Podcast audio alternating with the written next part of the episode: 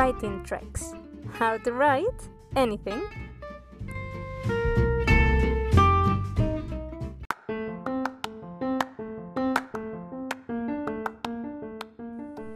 In today's episode, we're going to have a look at sentence structure. But before we go into that, bear with me for a moment. Let's imagine a situation first. Imagine that we have Mike and Harriet and they're moving the piano upstairs. Tom, Melanie, and David are helping them. This is a heavy piano, believe me. So all of them they are trying to communicate how hard it is, how difficult it is. So let's listen to what they're saying. So one of them is saying, oh, "I need a rest," or oh, "My arms are aching." Wow, this piano is heavy. It's on my foot. It's giving me a backache. So, what would you say? Would you say that they are all the same kind of sentences? Does it really matter? Well, let's make an analysis. Let's analyze exactly how many kind of sentences we have there. So let's begin by looking at the sentence structure. The parts of a sentence are the subject, that is the person that is doing the action or the thing doing the action, the verb, that would be either the action or the state. Then we also have the object, the complement, and the adverbial.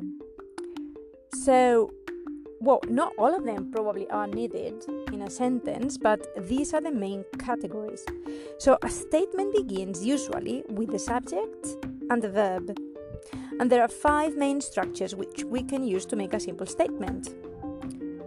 So let's go to structure number one subject plus verb. Here we'll have sentences and statements such as ah, My arms are aching. So, my arms would be the subject, are aching, the verb. Or something happened. Something's the subject, happened is the verb. So remember the first kind of structure subject, verb. Let's go to the second kind of structure subject, verb, object. So I need a rest. I is the subject, need is the verb, a rest is the object. So who's on the action? I what, what action is there that I need? What do I need? I need a rest. So that a rest becomes the object. So I is the subject, verb is the action, need. What do I need? A rest. That's the object. Or five people are moving the piano. Five people is the subject. How many people do we have there? Who's doing the action? Five people. What are they doing? That's the verb. Are moving what are they moving? The piano. The piano is the object.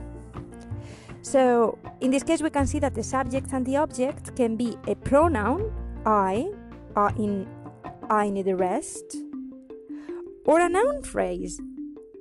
For example, the piano. Five people are moving the piano. We could say five people are moving it.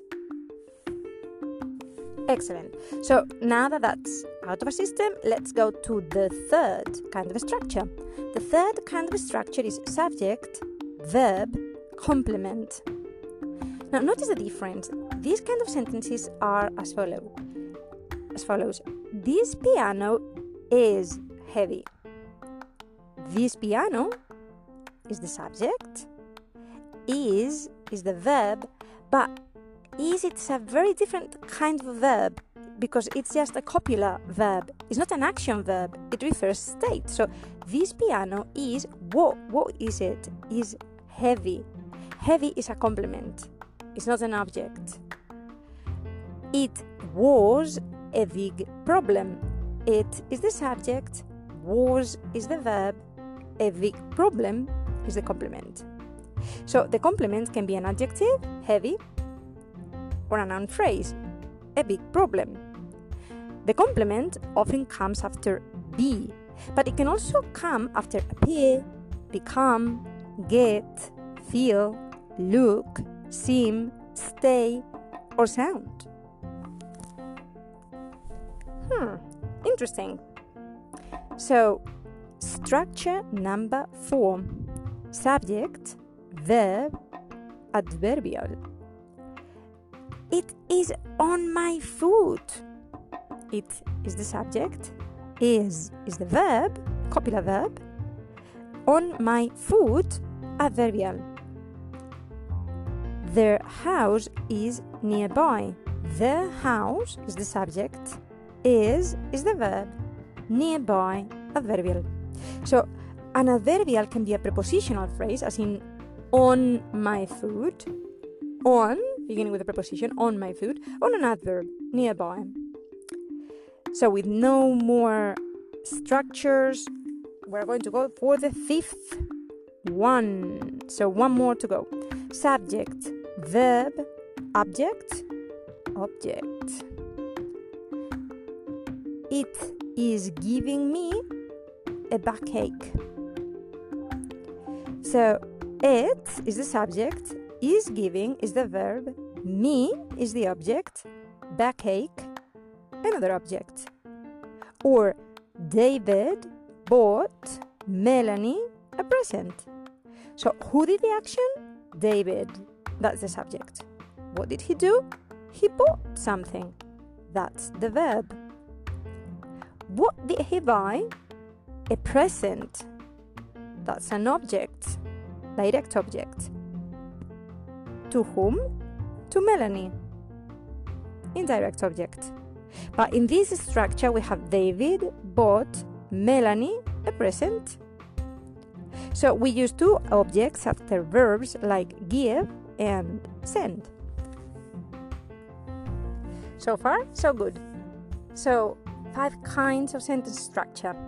Subject, verb, subject, verb, object, subject, verb, complement, subject, verb, adverbial, subject, verb, object, object.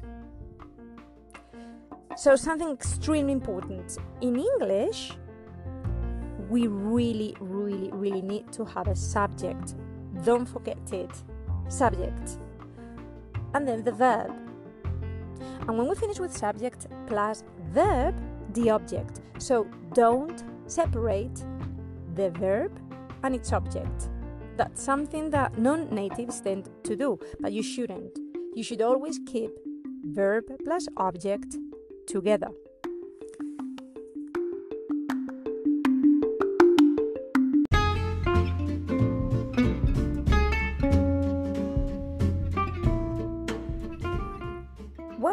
Was our first episode into sentence structure. And at least we had a chance to understand the importance of having our uh, statements in the form of subject, verb, object. Remember, always, always, always include the subject plus a verb. And if the verb is transitive, if it takes an object, just have it there and don't separate it. Don't separate the verb from its subject. In the next episode, we're going to have a look at adverbials, how important they are, and whether or not they take a specific order, if they take a specific uh, place, and if there is an inner logic into it. Not only that, in today's in tomorrow's episode or in the next episode, we'll also have a look at some exercises and hopefully we'll start understanding the logic that underlies that underpins a sentence. I'm looking forward to seeing you there. Enjoy!